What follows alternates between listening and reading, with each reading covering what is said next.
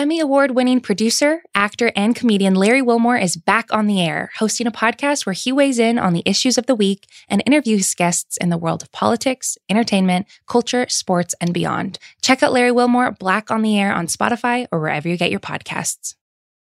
This episode is brought to you by Mint Mobile. If you've had it with your overpriced wireless plan with its insanely high monthly bill and unexpected overages, then listen to this. For a limited time, wireless plans from Mint Mobile are $15 a month when you purchase a 3-month plan. That's unlimited talk, text, and data for $15 a month. Wow, right? To get this new customer offer, just go to mintmobile.com/watch. That's mintmobile.com/watch. $45 upfront payment required, equivalent to $15 a month. New customers on first 3-month plan only. Speed slower above 40 gigabytes on unlimited plan. Additional taxes, fees, and restrictions apply. See Mint Mobile for more details. There's no better feeling than a personal win, and the State Farm Personal Price Plan can help you do just that. Talk to a State Farm agent today to learn how you can bundle and save with the Personal Price Plan. Like a good neighbor, State Farm is there. Prices are based on rating plans that vary by state. Coverage options are selected by the customer. Availability, amount of discounts and savings, and eligibility vary by state. I need support staff to clear the room. Stand up and walk now. Hello and welcome to The Watch. My name is Chris Ryan. I am an editor at TheRinger.com, and joining me on the other line, he's going to California. It's Andy Greenwald. Oh, because of Reservation Dogs. That's right, brother. Because you are in California. Technically, we are both in California where it is hot. It is a hot September here. We're almost to October. That's just an observation about the calendar.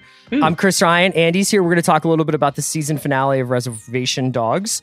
We're going to talk about the Top Chef news. We've got some industry talk, a little bit of North Water. And then the second half of the pod today is myself and writer-director Mike Flanagan and producer Trevor Macy, who have just released or will have released tonight Midnight Mass on Netflix, which is from the creators, obviously, of Haunting of Hill House and Haunting of Bly Manor, and not obviously for me. Yeah, these and guys Dr. are Sleep. Yeah, the sequel to The Shining. It is a very intoxicating, I would say, somewhat demanding, but very in its own way rewarding series that is further explores a lot of the themes that Flanagan's been dealing with in terms of family trauma, in terms of community and fractures in community. And it's set on a small island, and it stars Zach Gilford, who people probably know from Friday Night Lights, and Hamish Linklater, who is extraordinary in this series. And it is mysterious and also very, very beautiful. And you were going to say something. Linklater Hive, Hamish, not Richard, is bubbling right now. Do you know? I would say the actor that I hear the most people praise within the industry in relation to how many people talk about them just on the streets of the world, the ratio is highest with Hamish Linklater. People love Hamish Linklater. They think he's an incredible talent, which he clearly is. Oh, so like in the clubhouse, like he's a clubhouse guy. Like people like it. He's a big club. That's exactly the analogy. Interesting. People are like, get him on the team on a veteran contract, and that's going to get us to the playoffs. Like he's the savvy signing. He's the PJ Tucker. Exactly. Okay. Right. I like it. Andy, we have a bunch of stuff to talk about today, but why don't we talk, speaking of clubhouse stuff, there's a little bit of an industry story that, you know, people may or may not know about. People may or may not be thinking that it's affecting their lives, but I wanted you to talk to me a little bit about the IATSE, the authorization for an IATSE strike, right? Like they aren't on strike yet. Well, what is IATSE first? So people should be paying attention to this for two reasons. One, because it may end up affecting the content that you and I and everyone loves so dearly. The supply chains, man. That's a big, big topic right now. But primarily, you should be paying attention to it because it is a very, very, very important labor issue within the industry that supplies the content that everybody loves so dearly. And everybody loves to consume it, but also all of the people in the executive suites love to make money from it. And it's important to be aware of who's actually doing the work here. IATSE is an enormous union. It's the International Alliance of Theatrical Stage Employees. And it's also kind of a catch-all union. That's probably not the right term, but for all of the various guilds that are within the production side of the industry. So for example, one of their largest chapters are the cinematographers and camera operators. they have their own union within IATSE. Mm-hmm. I believe that wardrobe, so it's like kind hair, of an umbrella makeup. For right. So when you hear, you guys heard me do it for a long time, but anytime we have someone on here, Barry Jenkins the other day, generally you hear anyone who has been in production, you will hear them talk with great reverence and great respect and great gratitude to the crew. It's a catch-all, but these are the people who work tirelessly, and I do mean tirelessly, to make these shows and movies that we love so much. And they voted to authorize a strike vote, meaning a strike is not necessarily going to happen, but it is going to be put to the membership, which is in itself a very large step, and it could result in a mass strike of film and TV crews and a shutdown of the industry, because without IATSE's many, many, many thousands of members, stuff can't get made. Literally, you cannot have a production. No one can hold a camera if you are not in IATSE on a union film set. And I really just encourage everyone to do some light Googling, some light reading about the motivations and reasons for the strike. Absolutely standing in support of all of the brilliant crew members who are taking this action. The job is insane. You know, because I have a microphone and we invite people who had similar jobs, or certainly do it on a much greater scale than I ever did, to talk on microphones, there's an impression, which I think isn't entirely inaccurate, that, you know, oh, show running is hard. Yeah, it's super hard, but it's not hard like wake up at 4 a.m. every day for 14 weeks and haul cameras in the desert hard. I didn't have to do that. While people were doing that on my show, I was sitting in a tent with big blowers blowing cool air on me, dreaming up ideas. You know what I mean? Like, it is a punishing job. And one of the main things that you'll see when you do some of this research that people are speaking about is people are just asking for a little more time off. There are these punishing turnarounds where you may start the week on a Monday. You used to talk about this a little bit with Briar Patch, but the basically the Fridays into Saturdays, or the Fratterdays, is that what they call them? Yeah. Yeah, you start, basically the clock resets every week because you get a certain amount of time off on the weekend. So your call time on a Monday, when I say your call time, I'll say my call time on a Monday might be 6:45 or 7 a.m. That means certain lighting guys and riggers and stuff, they're getting there at 4 a.m., 5 a.m. And then there's a 12-hour day and a turnaround. If you run a little bit late, that pushes the next day's start from 12 hours from when you wrapped. By the time you get to Friday, you may have a 2 p.m. call time to 2 a.m. And again, if you're working on a crew, that's 2 hours before, maybe 2 hours afterwards. I mean, the guys we finish a scene with 8 picture cars. Picture cars are the cars that you use on picture. And we're like, great, good job, everyone. And the actors and the writers and producers and everybody go home. And then someone has to drive those cars back. Someone has to shut down the set, and or assistant directors who are helping keep the set clear and clean and getting people where they need to be are standing. They're just standing in the desert for the entire day of shooting. And maybe they get a bathroom break. Maybe they get a short lunch. What the IATSE members are asking for is a little bit more time. And considering the massive explosion in production and the massive profits being generated from them, it does not, to my layman's eyes, seem like an unreasonable ask. I mean, the crew makes these shows. They deserve to be treated fairly. Can I ask a question that maybe you don't have the answer to? Yeah. How much of an issue has sort of arisen out of the fact that there isn't really an off season for television? There hasn't been for a while, but more now than ever. I mean, we were talking about this with the Emmys where, you know, should the Emmys move to January, or John and Amanda talking about this? Should the Emmys just go into a catch-all award season at the beginning of the year and make the eligibility window January to January or whatever it is, or January to December 31st?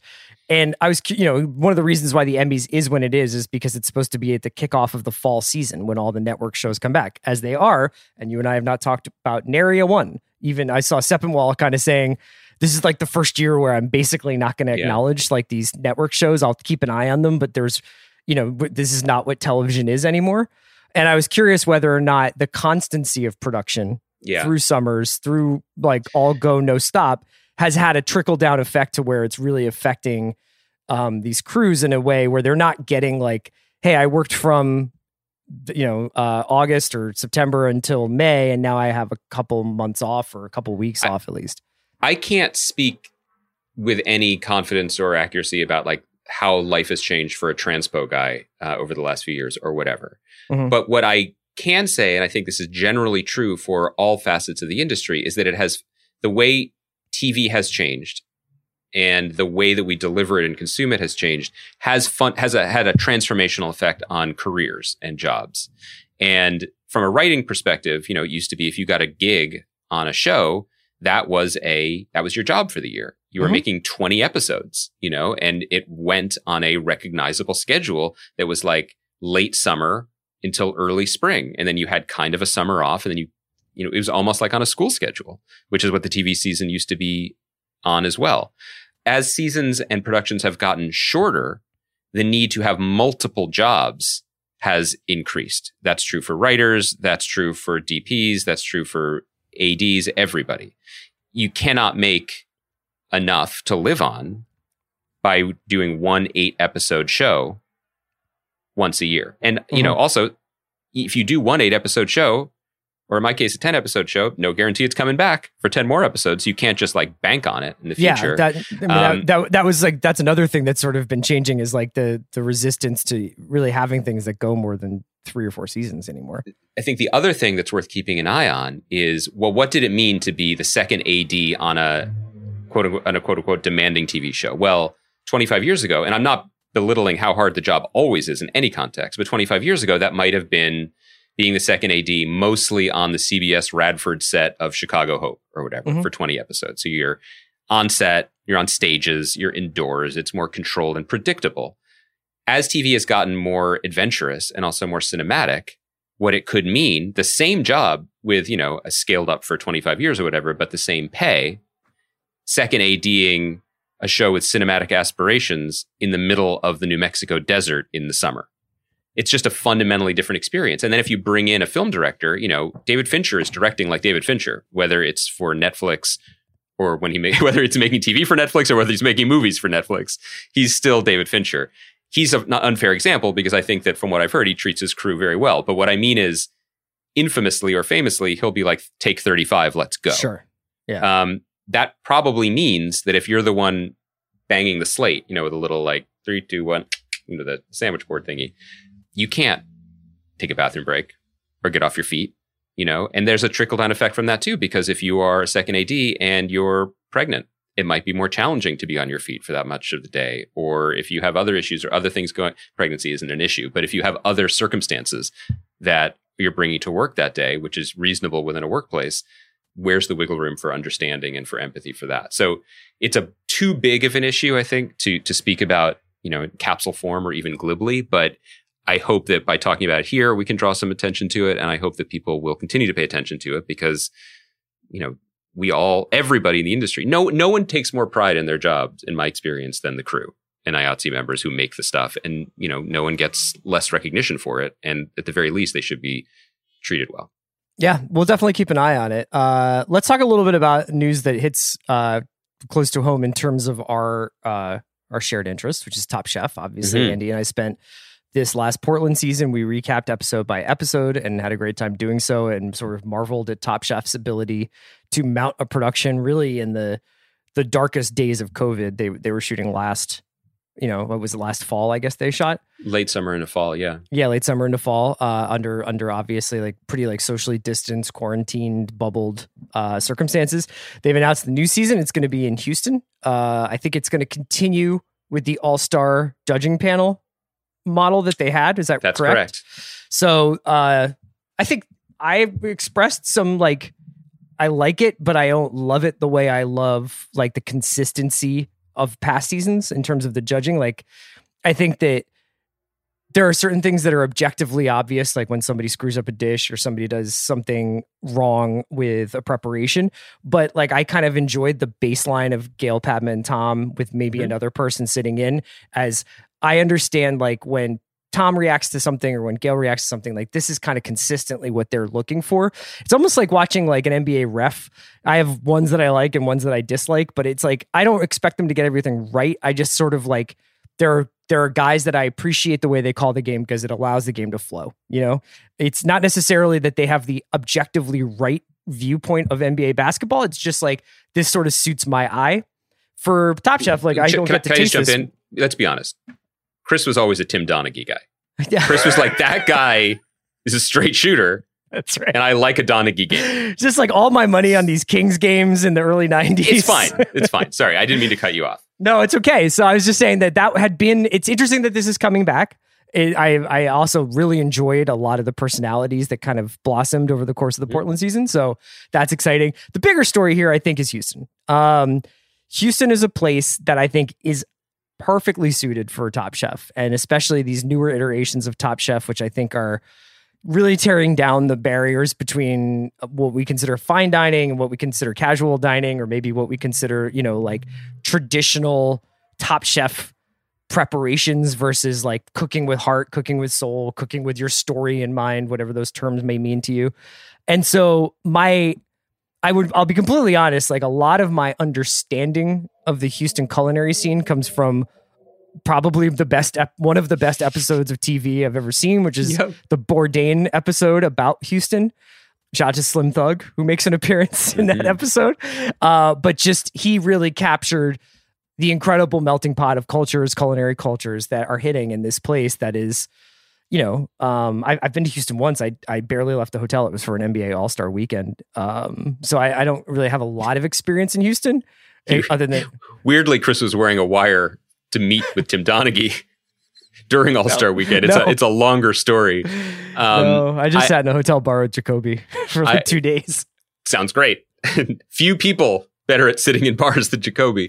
I have a lot to unpack there, and I agree with what you're saying about Houston especially.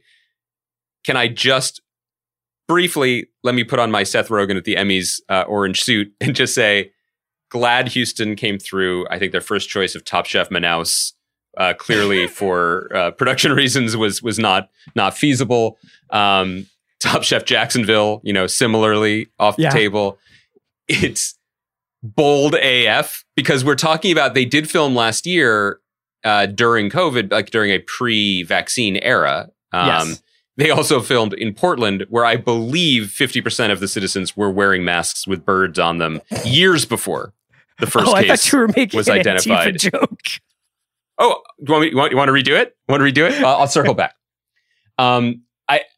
So going to a state that I have a lot of time for and a lot of respect for that does have high numbers right now is Texas? Is bold. Yeah. They think they think they can handle it, and I actually am fairly sure that they can. I am so happy that they are filming in Houston, genuinely, from perspective of food and culture and honestly of America. Few cities, a lot of it based on the Bourdain episode, a lot of it based on just, you know, reading about restaurants and where food culture is going, and meeting chefs like I mean, this is where we're at with our TV friends, but like Dawn, who is a favorite of ours, and also mirrored our journey of being from Philadelphia, going to the Olympics, my journey, less Chris's, and then falling in love with Houston. For archery, for you. Yes, for archery. Few cities, I think, more emblematic of where food is going in America than Houston. It's so exciting. And they did do the Texas season, which already I feel like, fine, just go and focus on one place. But as I was reading about this, I think they skipped Houston. They were filming mostly in Austin, and they went to Dallas, and went to San Antonio. But they did not really engage with Houston in that season. So couldn't be a better choice. Very excited about that. I think to your other point about the judging panel, one thing that the last 2 years of Top Chef has taught us without question is just how nimble they are, and how what smart watchers of their own show the producers are. And so my guess is, and again, the facts on the ground, caseloads on the ground may affect this, but the fact that they are bringing back the all-star mentor judging panel, to my mind, does not mean that there won't be outside judges this year. I think the goal would be to integrate that successful thing that they learned from the COVID year and then open it up slightly as necessary. It also protects them, because if something happens day of, we're supposed to shoot with this incredible chef, or we're going out, somebody has to go in protocol, right? We have guests and judges, and I think before, and we should mention the announced judging panel. And again, like probably like last year, it will shift slightly, or more surprises to come. But Tiffany Derry, who I think should have had a bigger part last year, she was so good on Top Chef Junior, hung season 3 winner, I want to say 2 winner.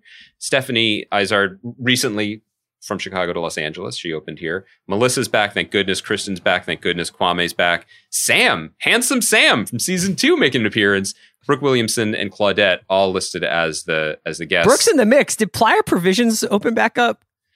I gotta check. Brooke is a veil, and I'm here for it. Brooke also has a thriving show on Food Network. I mean, she does.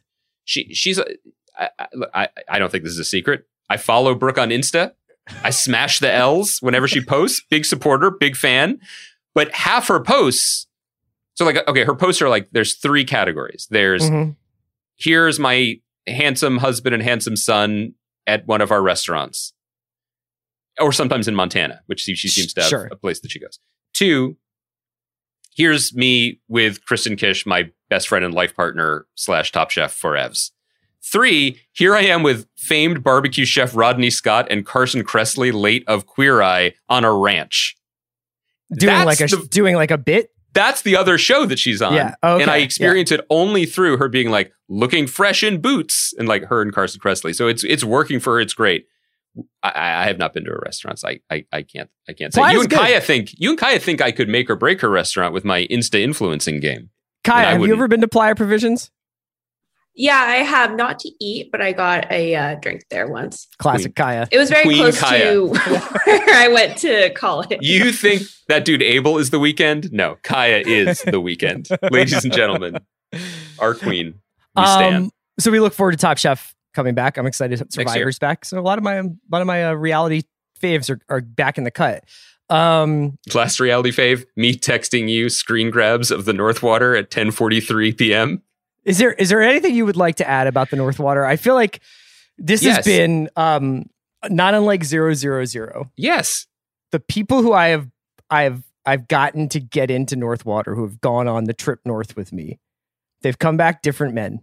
And without question, they are men, but like they are still, yeah. They come back changed. They come back like they've been somewhere, and now like they have seen things. Shout out Ryan Russillo loves North Water. Tim Simons loves North Water. You know, Adam Scott wrote to say he loves North Water. So everybody. So what do these 3 people have in common? They're men. They're men who went north. They liked it. You finally finished. Not finally, but you watched it in a totally normal amount of time. I watched it in a slightly compressed amount of time. I'm thrilled. I don't know if you wanted to have like a separate conversation where we don't spoil anything, but like, you know, I'm really, what did you think? Is it up there with the top shows you've seen this year? Like, I don't want to go too far off because I think a lot of people either haven't watched it yet or, you know, you covered it and you had the director Andrew Hay and the star Jack O'Connell on the podcast a few weeks ago. I did. So there's no need to revisit specifically, just to say that I took my own journey north. It was a little bit longer than Dr. Patrick Sumner's, I think, but much less stressful in that I watched 2 episodes, took a couple weeks off, went back to it. That's not necessarily ideal, but it really worked for me. I really enjoyed the show. Usually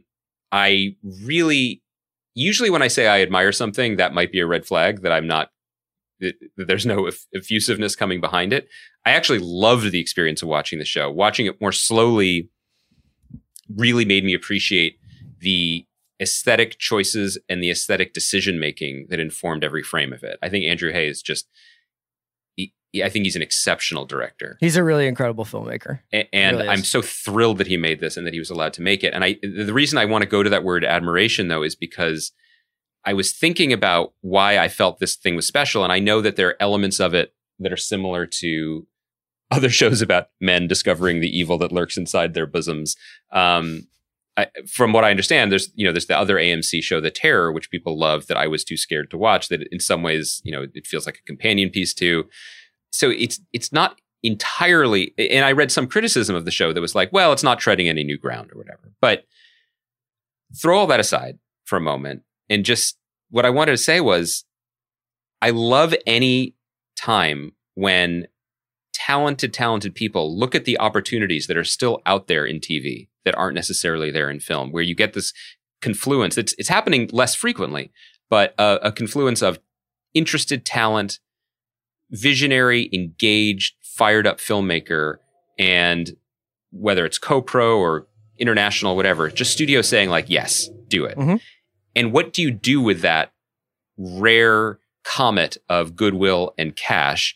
Generally, you make a murder show or a cop show or procedural. And look, we love Mayor of Easttown. We love these shows. Yeah. What I love about this was the absolute commitment to doing something to the extreme. Now, am I referring to the unanesthetized ulcer surgery in episode 5, which was like, we've already seen a man crawl inside the still steaming cavity of a dead bear. But we've been around the block with unanesthetized surgeries, though. We've seen it. There's nothing new. Yeah. They didn't even ask him to bite down on anything. You know what I mean? This is amateur hour. What I mean is, it's not just the extremity of, you know, the violence or the gore or whatever. It's just that they took this story to the fucking limit, right? Mm-hmm. Literally, in terms of where they filmed it and the way that it looked and the places that it strove for in terms of beauty, madness, and horror on the edges of human experience. And 000, I think, had a similar cinematic goal. And I really admired the entire journey. I just thought Jack O'Connell is a tremendous actor. Yeah, Colin Farrell is our favorite actor. And then we have to say that Jack O'Connell actually makes it so that there are several episodes that Colin Farrell is just not in, and Jack O'Connell actually never really think about it when you're watching Jack O'Connell. It's such a good performance that you forget, oh, Colin Farrell is giving like a Daniel Plainview performance, but I'm just transfixed by Jack O'Connell. And then in the margins, I mean, you have Stephen Graham and you have Tom Courtenay, who, you know, is a legend of the British screen in his 80s now. I didn't realize he's playing a rich person in Hull in England. Tom Courtenay from Hull. And as you said last night, what a touching love letter to his hometown. Peter Mullen, whom we love, and, you know, in everything from Trainspotting to Ozark, finally getting to use his native Scottish accent again, and is terrific. It's just one of those things. It is not for everyone, but everyone in it is just playing lights out. And yeah, I mean, like, are there quibbles? Of course. Like, the last episode, which I, in some ways, admired more than the series as a whole for what it did, has a lot of ground to cover, because I think it is trying to mirror the shape of the Ian McGuire novel. But what you're seeing... Well, I think it's probably trying to also bring a lot of things to conclusion that maybe you felt like the point would be almost to not conclude. You know what I mean? The whole point would be to be like, I can't really grapple with what's happening here. I guess, and I this might be difficult to articulate, but I guess the last thing I want to say about The North Water, to praise it, is I think that it's not always, we're not always quick to notice or appreciate when extremely talented people take a swing at an extremely difficult thing. And that level of ambition plus talent, it doesn't always equal perfection. That should never be the goal. But I think seeing something like this fire on so many cylinders was a very engaging and immersive and at times horrifying, but mostly compelling experience. It's a great show. It's a worthwhile show, whether you love the show or whether you're just interested in where we're at with the medium. Yeah, absolutely. Let's talk about another show that we feel like is a very worthwhile show if you're interested in the medium. That's the series finale of Reservation Dogs. So Andy and I talked, I think, a significant amount about the episodes leading up to this point, especially episodes 5, 6, and 7, which we thought were a trilogy of some of the best TV that we've seen, if not just this year, maybe in years. And obviously drew a lot of comparisons to Atlanta in terms of its...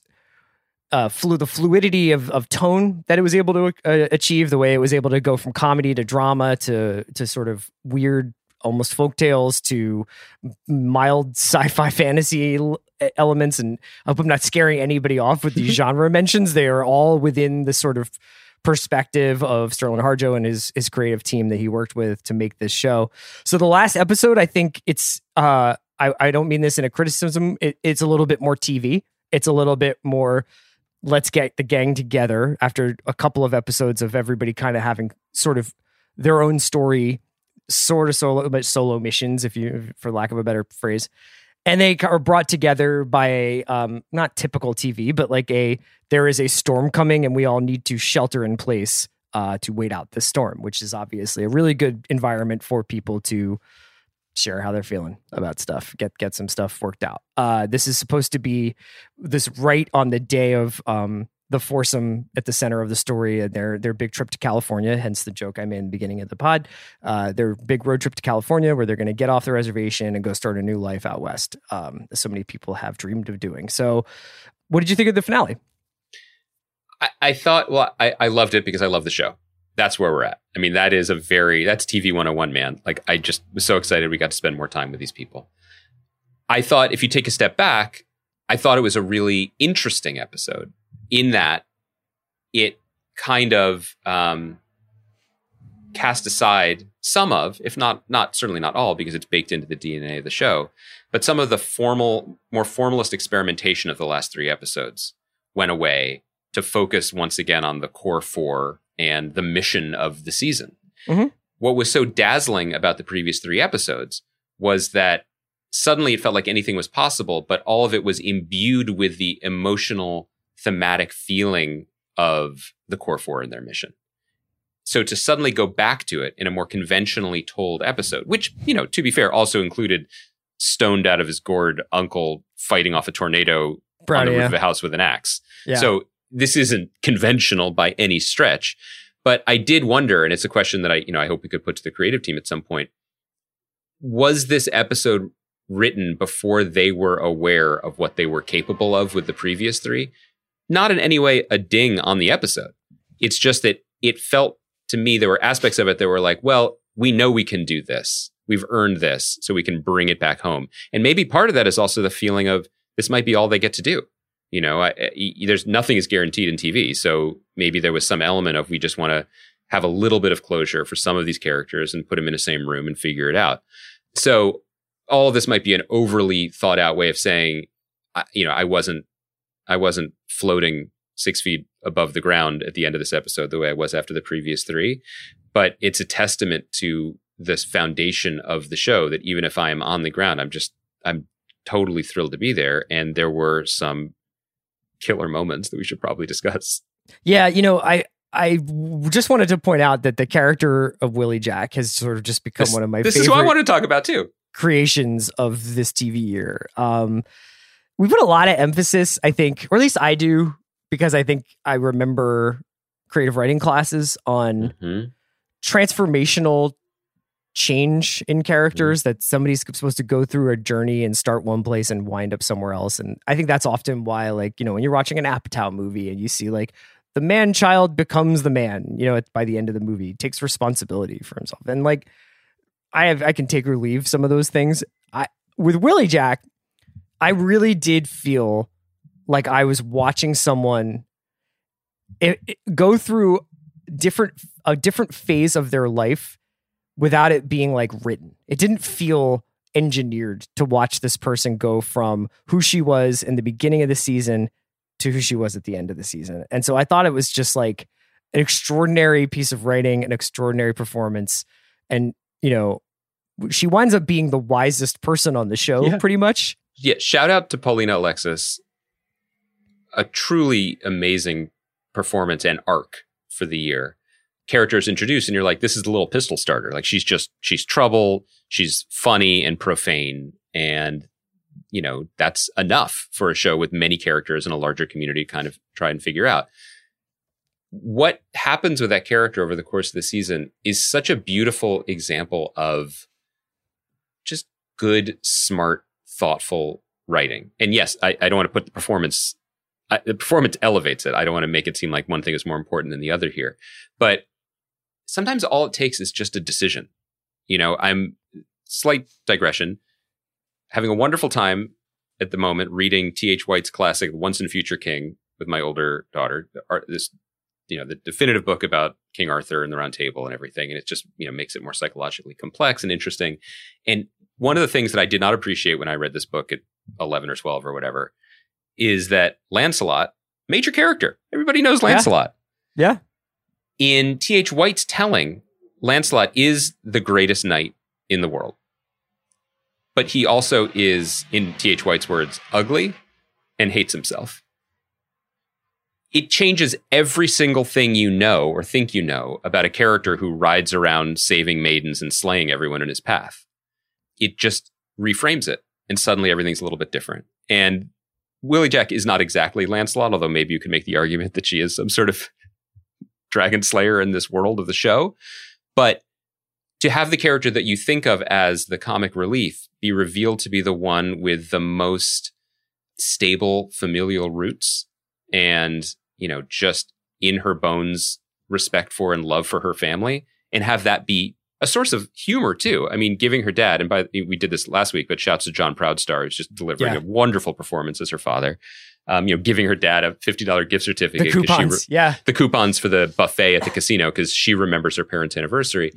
Like it's all those little decision makings that are just little decisions that are a little bit off from what you expect that set up beautiful moments like her speech in the church basement that is corny because it's supposed to be. It's emotional, and it's plainly emotional, and it's earned. And I love a show like this that allows you to catch of, or at least presume a glimpse of the creative process behind it. And then you see the dividends that it pays.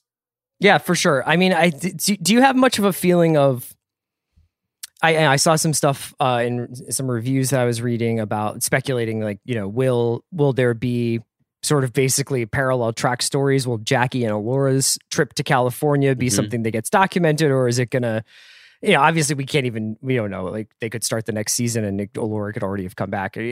Whether or not there needs to be basically a fixed setting for Reservation Dogs, or whether Reservation Dogs could be anywhere that these four main characters wanted to go.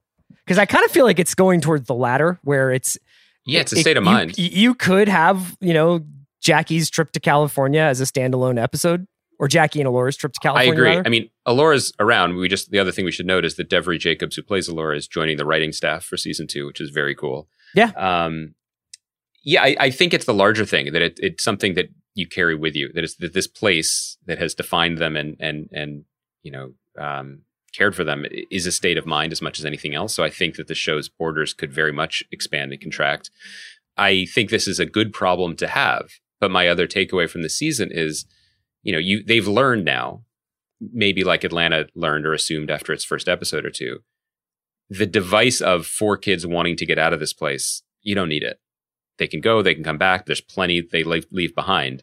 You can make a whole episode about White Steve, you know, why not? There's so much here. I think that the good problem to have is, where do we go? You know, how many of these do we chase down? Like, Zahn McClarendon's performance as Big, as the cop, is one of my favorites of the year. One of my favorite characters of the year. I didn't know shit ass was like that common a phrase. Maybe it's not, but I think it's coming back. But, you know, it's now just after Matt Saracen's mom grandma talked about it. Yeah. Oh, right. It's such a great character and performance, and so weird and odd, and like, give me more of him. Sure. You know, give me more of Bear's mom and her dating life. I mean, there's so many avenues to go down. It's the best place for a show to leave us in the off season. And I guess the only question, and this isn't even a question, this is concern trolling of the highest order. It doesn't really matter. I mean, I've done the character of Cheese, first 3 episodes. I'm like, yeah, there's the 3 Reservation Dogs, and then this guy. I love him. Like you just become totally enamored of these people. He's a light horseman now, man. And they're just capable of so much more than I ever would have assumed after the beginning of the show. How much more Mecco and Most do you want, though? And for people who don't know the names, Mecco and Most are the little guys, little rappers who are actually from Oklahoma City. Their real names are Funny Bone and Little Mike, and they ride around on bikes. And they're just, anytime you see them, you're happy. Yeah, it's a great Greek chorus trick, is to have those guys like always around and just kind of updating us on what else is happening around. It's great. I mean, that's the concern troll, is just like, how do you find what is the true north of your story, and what are the things that help you get there? See, I'm not even worried about that, just because of what 5, 6, and 7 did. Yeah, I'm like, not worried maybe either. Yeah, maybe they have like, there's other, you know, obviously like the thing we thought that the season was about was them going to California. The thing it's really about is them grappling with Daniel's death. So what's the kind of A and B of the next season? But I have 100% confidence that they'll figure it out. Yeah. Also, just, you know, the idea of people wanting to get out of a dead end town is an extremely old trope in film, TV, pop songs, everything. It's like most of music. It's worth noting. And maybe there's a parallel to be drawn between this show and The Killer's new album. You know, who knows? But Sterling Harjo, in interviews that he's done, talks about the fact that, you know, he went to the Sundance Labs early. He spent time in Los Angeles, but he's never left Oklahoma. Like, we're talking about a show that is flirting with that trope of they need to get out of here, but it's actually about people at an age when they are maturing into the awareness that there is value here too. And right. And so I think ultimately they are not going to leave, for whatever that means and whatever else they can turn it into and evolve to become. I think that's exciting. I also just, since we're doing a little writer's room gossip, there was a big expansion of the writer's room. You can read about it if you Google or check the trades, but very happy to see Dallas Goldtooth, who plays the warrior. Yeah. Who had a great performance in the last episode. He's joining the writer's room. I mean, it's just cool. It's just cool. These different voices coming into the show that could. It's cool. It's just like a whole new squad in the same way. It was, I mean, like when TV shows are a manifestation of a creative, an actual creative community, like in the same way that Atlanta was, in the same way, like It's Always Sunny was. I mean, when you get like a people who are obviously a crew who have made this show, it can just go anywhere. And you just feel like you've just stepped into a whole new library of books to check out, you know? I feel like that's what Andrew Hay felt too with The North Water. He was like, I can show you seal slaughter, whale slaughter. Yeah, or bear. Yeah, it's or ulcer surgery. So knives can go in a lot of different things. You know what I mean? It's funny. Speaking of the sort of the creative community thing, that kind of leads me to Midnight Mass, which you're going to hear my interview with Mike Flanagan and Trevor Macy next. So Mike Flanagan has obviously been making some of the most unique television on air anywhere, streaming or otherwise, for the last few years. He started. He's a really, really excellent horror film director. He's made the Ouija sequel was one of like these really underrated gems. Hush. He's just Gerald's Game. He's made a bunch of really great horror movies. The Dr. Sleep was his sort of entree into, I guess, IP, getting into the Stephen King Kubrick world. But over the last few years, he's made now 3 series for Netflix that are so... They're essentially like auteurist TV in a lot of ways, in terms of their tone, in terms of their pacing, in terms of how deliberate they are, in terms of the way that they sort of calibrate bringing in scares. It's a very unique vision of horror. I wouldn't necessarily say horror is besides the point, but he is clearly interested in certain ideas about family trauma, things that pull families together and break them apart, and memory and community. And so each one of his shows are basically about the same thing with different executions. Midnight Mass is probably his most, I would say, like adventurous or breathtaking example of this work. And I really don't want to say too much about it, because there are things that happen in Midnight Mass that I think would be great for people to just experience on their own. So that is a weird way of saying, you know, if you don't really care about spoiler stuff, I would just go ahead and listen to this interview.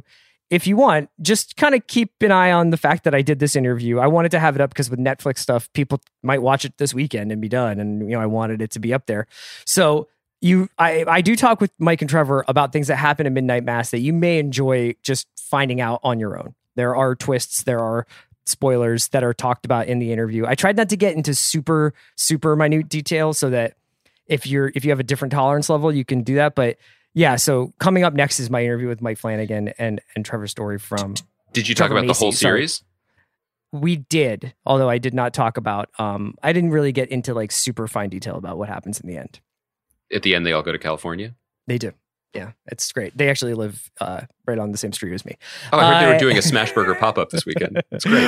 Andy, we will be back on Monday. Maybe we'll talk a little morning show. We'll get into some other stuff. We're still, you know, we're 2 weeks out from Succession. But yeah, a lot of good stuff on right now. And Only Murders in the Building. Maybe we'll hit that again. So yeah, we have plenty of stuff we can chat about. Let's get into the interview. I want to hear it. Okay, let's get into it. Thanks to Kai McMullen for producing. We'll be back on Monday.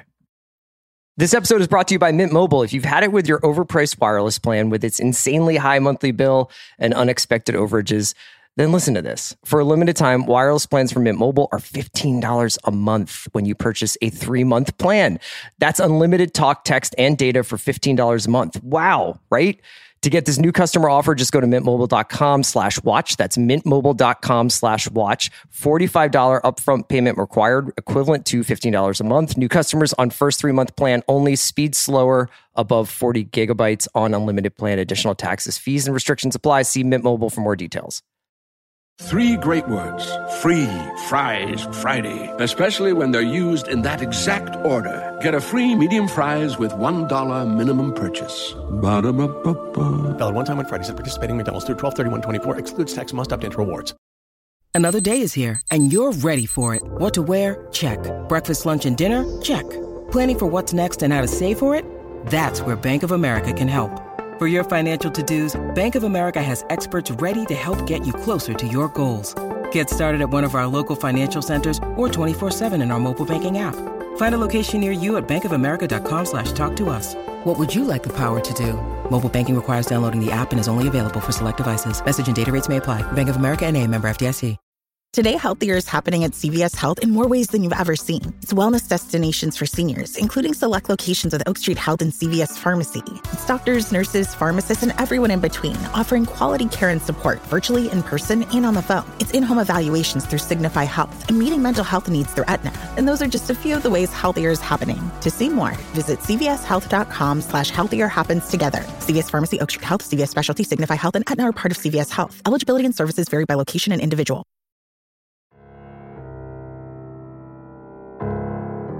Mike and Trevor, thank you so much for joining me. I've been stuck on this island all weekend watching this series, trying to get ready for this interview. So it's a thrill to talk to the people who made it. Mike, why don't we start with you and with the germ of the idea? Because I know that this is something that you've been thinking about and working on and toying with for quite some time. I'm curious whether or not the idea for the show almost predates the idea for the show, in the sense that, like, were these things that were inside of you that you had been toying around with for maybe longer than you've been a filmmaker? Because it feels like a really personal story. That's, I mean, you said it. That's very, very much it. You know, I was raised Catholic. I was an altar boy. A lot of the ideas that animate this show are from when I was a kid. And to the point that I don't even remember exactly when this started to come together as anything. I do know that I had started it initially as a novel and had written a bunch of that, and then it had gotten away from me, and then I tried it as a screenplay, and I first showed it to Trevor. I know I had worked on the screenplay before we made Oculus, because I handed him like 150 pages of it. Before Oculus, well, we were in post for Oculus. We were in post on Oculus, yeah. And that 150 pages was barely to midpoint, so it was clearly never going to be a movie. But yeah, it's this one more than anything else is very genetic for me. It's questions that have been in my head since I was a kid and are still there today. A lot of which are unanswerable, I think. But yeah, this is a really big one for me. And Trevor, for you, I mean, I was curious whether or not, do you feel like this series had to come third in the order of series that you guys have been making, and that there needed to be lessons learned from Hill House and Bly Manor, and obviously the other collaborations that you guys have had, Oculus, as you mentioned, to teach you certain lessons, to learn certain procedures? What was it about when you guys decided to do this? Well, you're giving us a lot of credit because, we first pitched this in 2014 as a TV show, and it hit the ground with a thud, so we didn't get to make it. But I think, and you should speak to this too, like, in terms of craftsmanship, there's been a lot we've tried on for size since that you see in play here. And, you know, I think, you know, Michael speak to the evolution of his own worldview, but I think the ideas and the execution both are so much more fully formed than they would have been had we made this when we originally wanted to, that it resonates for me in a much more powerful way. And so yes, I think is the answer to your question. I think it's like, I think everything else in a very meaningful way was leading up to this. Yeah. And I think, I think as well, to your point about not being quite ready for it when we first took it out as a pitch, you know, there were a lot of ideas about religion in the very beginning of this when I was, when we started putting it together, where I hadn't yet really kind of figured out what I believed. Mm-hmm. And there was a lot in this about alcoholism and about addiction.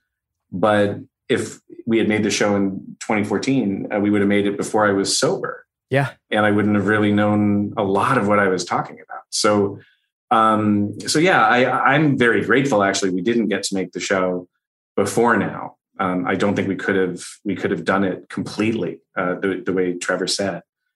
I think we also learned an enormous amount about television from The Haunting, and Hill House and Bly are very different animals and came with their very different lessons. But those lessons were very loud, and I think it's telling as well from an experience level that the experience we had making this show is by far the most rewarding and positive and kind of terrific production experience.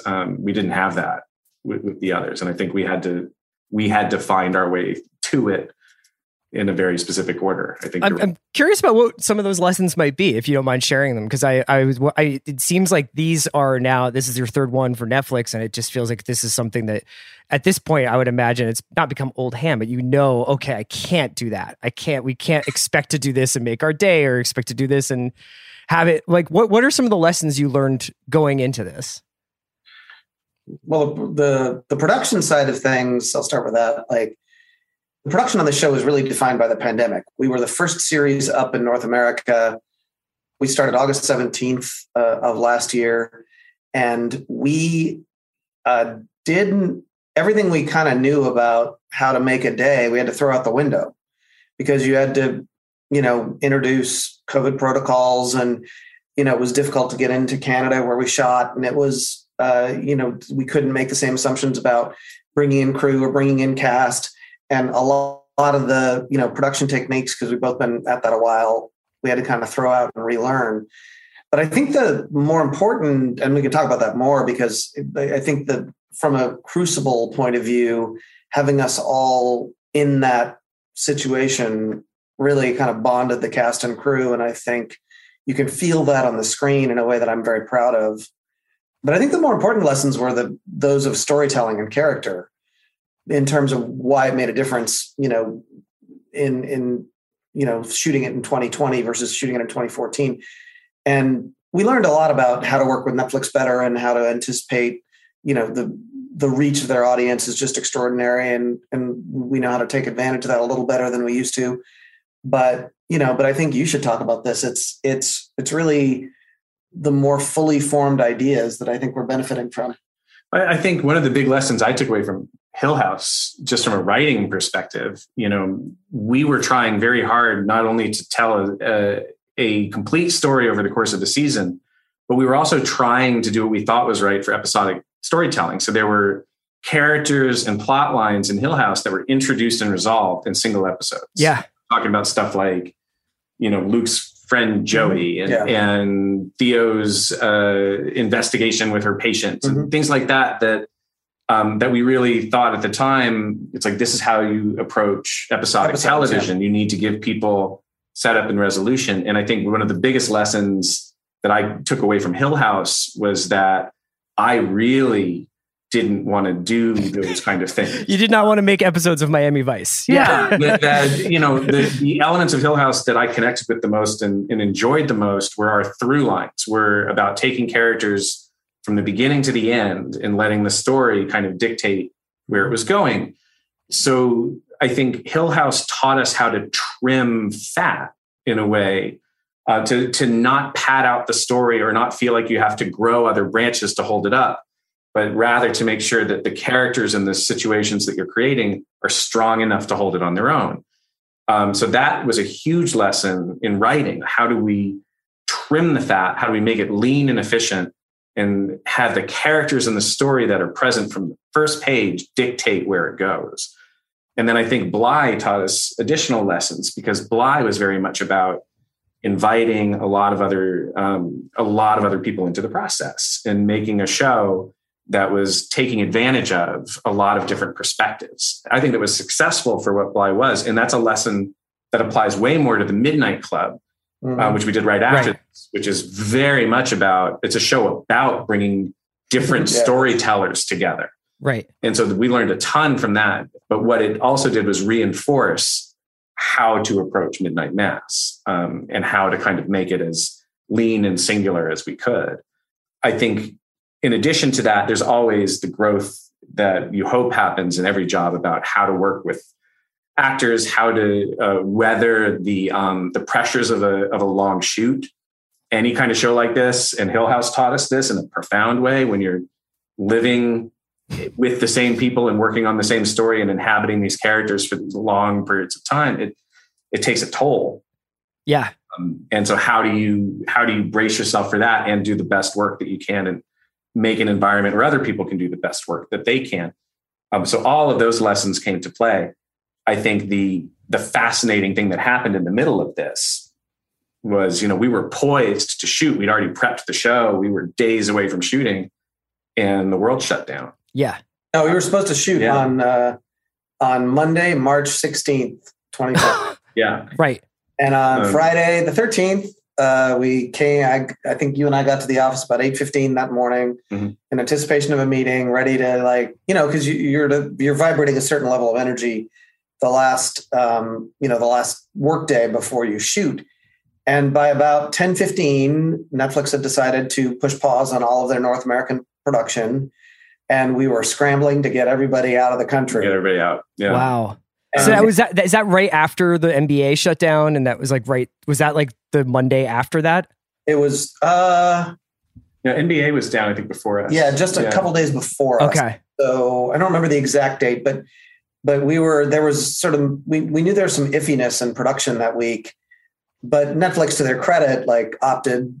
They made the safe choice and a. Well, I mean, I don't mean that like that. I mean the safety of the choice prioritizing the safety of their cast and crew. Sure. And we appreciated that, and it was the right thing to do in hindsight. But it was such a radical downshift that Mike and I both spent the next few weeks really worried about.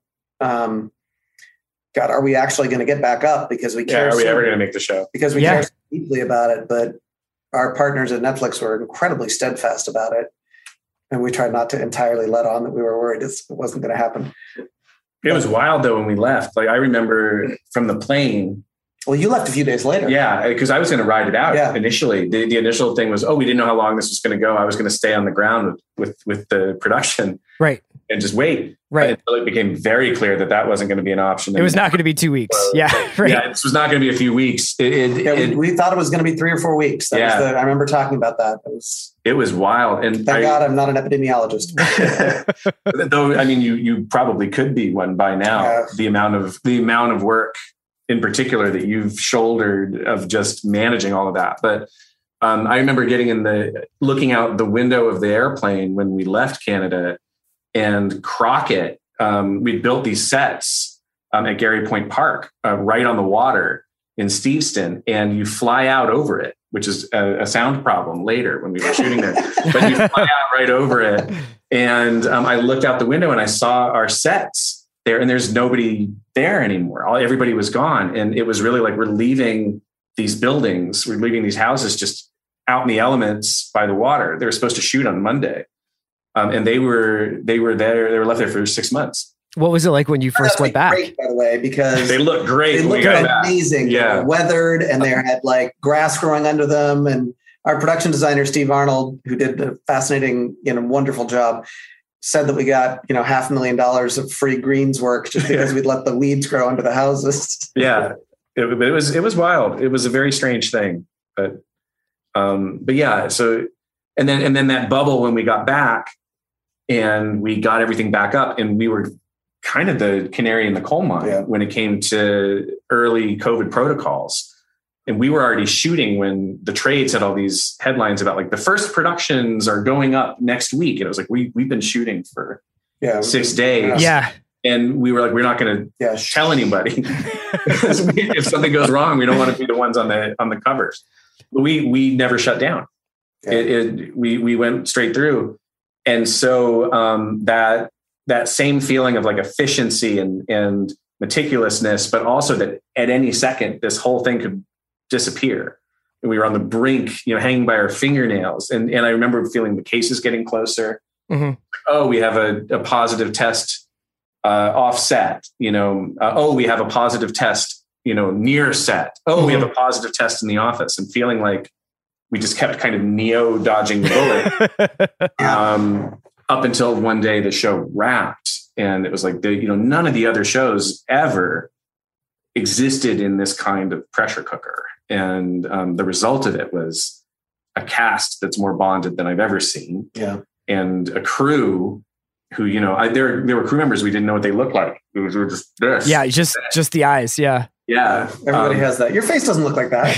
Yeah. It's like, oh, that's your face. I've been working with you closely for 6 months now, and that's your face. Interesting. But from here up, yeah. Exactly. But it was surreal. So I think, wow, we took a long time on that answer. I'm sorry. No, it's totally fine. I mean, to get there and do this, but. You mentioned being meticulous. I thought that one of the things that really leapt out at me, and we can get into some of the more specifics about the series now. So if anybody is thinking about trying it out and they want to just sort of hit pause here and then come back, and once they've watched it, it's obviously a show that plays its cards close to its vest for the first few episodes a little bit. I think close Mike Flanagan watchers may sort of have a sense of what's happening. It's probably not all going to be sunshine and roses, but I was just really amazed by the immersion into the kind of ritual and detail and minutia of mass, of the experience of going to church, and the almost like reverential, or maybe reverential is or isn't the right word, but like omniscient kind of dedication you kind of showed to like capturing that experience, both at the point where it can be an incredibly lonely one when no one's in church and no one's listening, and then when it can kind of border and tip into almost cultish behavior, frankly, towards the end. And were you nervous to make a show about God? It's obviously, and church, I mean, this is obviously not like other artists have definitely like had issues when they've tried to take on these ideas. Sure. Yes is the answer. A big yes. Big time nervous. And I think part of it was that we didn't want it to be misunderstood, that we didn't want people to think we were coming after religion or confronting religion, that this was a show that was more questioning fundamentalism and had corruption within a belief system. Now, the prism by which I understand that and by which I grew up is Catholicism. And so what you're going to see there is, yes, a very meticulous and respectful presentation of Catholicism, because I felt like if we're going to have any serious discussion about it, we had a responsibility to do it right. And that meant making sure that our mass was correct, that, down to the set deck, making sure that we were not taking any liberties with the religion itself, so that we could have a respectful discourse about ideas like corruption and fanaticism and the kind of thing that can turn a group of people who have good ideas and good intentions into a cult, without saying Catholicism is a cult, just saying that it is vulnerable to that kind of thinking, like any belief system is. And I think, we see it all over the world. We see how easily faith can be tipped into something else. We see it politically. We see it. I remember on January 6th watching the news mm-hmm. and saying, "Yep, mm-hmm. this is still always going to be relevant, because animating people, once you encourage them to put their faith and thus their behavior in the hands of any charismatic leader or any set of ideas, animating them into action that otherwise they might never have entertained." That's something we see play out historically again and again and again and again and again. And that isn't an indictment of religion or Christianity. That, hopefully is an indictment of fundamentalism. There's going to be some perceptions about the show that you might that those who haven't seen it might harbor, right? And it's, you could think of this as, you know, or you could perceive this, let me say it that way, as anti-religious or anti-Catholic or anything. And it's not, it's really, we really wrestled hard to provide a balance in the presentation and articulation of ideas that, you know, such that we were not like, yeah, we're equally critical of everything. And there has to be a balance between characters who have differing beliefs. And it's, you know, the show comes down on the side of moderation and kindness and empathy. And forgiveness. Yeah. Which are very Christian traits. Yeah. But it doesn't come down, you know, for or against, you know, much of anything else. But to your question, I was scared because my parents are still devout practicing Catholics. Right. So I was scared throughout the development of this as like, I'm working on a show that just the very subject matter is going to be striking as close to home, literally home, as anything I've ever done. And I would go to them at times and say, this is what the show's about. This is what I want to do with it. This is how I feel about it right now. And over the years, those things changed. Those perspectives changed. Mm-hmm. And I was very nervous finally showing them the show. Yeah, I can imagine. And they loved the show. Good. And that made me feel like we did it right. And I think it directly challenges some things for them. But they came out of it feeling respected and grateful and engaged by the conversation. And that was when I really felt like, okay, we've managed to thread at least that needle, but I was terrified. My wife is a lapsed Catholic, and I will say that this was the first time I've ever heard her sing along to "Were You There When They Crucified My Lord," which is a personal favorite of hers, I guess. But it was also like, whoa. And she's like, you just remember all this stuff. It's baked in. Yeah. It's actually muscle memory. But she and I both have responded a lot, I think, to two specific performances. One, the character of Bev is fascinating to me because one of the things I love about the ensembles in these shows, but specifically in Midnight, is that every one of the characters clearly understands themselves as the protagonist of the story. You know what I mean? And maybe they don't have equal screen time or whatever, but Bev is so strongly committed to the ideas that she has. And she's acting almost as like an attorney interpreting law, you know, interpreting scripture as to what justifies what Pruitt's doing, what the angel is doing, etc. And I was curious, when did you guys start basically going back through the Bible and finding the vampire defense strategy, like legal defense strategy? I mean, it's because honestly, you're watching it and you're like, oh, that's pretty compelling, you know? Well, it's one of the things that I learned very quickly when I started to really study religion. And I think you can grow up Catholic, you can be an altar boy for 10 years and not know the Bible. It is read to you in very specific selected chunks every week. And those chunks are very malleable. They can be made to apply to any number of ideas. And that's the incredible and dangerous thing about the Bible. It is very malleable to the point that, yes, we were able to go through it and make a biblical justification for vampirism very easily, actually. That was not hard. Yeah. Well, I mean, and there's so much sort of shared iconography, you know, like in terms of this ideas of communion, ideas of sacrifice, ideas of, you know, I would imagine that it became almost creepy, honestly, like as you kind of like start to put that up on a whiteboard. Oh, yeah. But it's, you know, it's you look at like the Westboro Baptist Church, right, who are carrying signs from Leviticus and Deuteronomy around. They pretend to be an expression of Christianity, which at its heart encourages one to love their neighbor as themselves and to forgive, yet are holding up very cherry-picked biblical quotes to justify straight-up brutal hatred of their fellow man. That's a fascinating thing that you can find, I think, in any belief system that's based on scripture. When you take short pieces of it out of context and you claim this is the word of God, you can take those words and put them in all sorts of different configurations to support all sorts of atrocities. And that's one of the points of the show. And it's not an indictment of the scripture or of religion. It's meant to also just demonstrate how easy it can be to manipulate and to manipulate well-meaning people. I think Bev is very well read, and Bev knows the Bible, and so she can weaponize it. But the ways we as people can justify the things we do to each other, or justify a belief system, even as we start to corrupt it, as we start to change it. That's a fascinating element of human nature.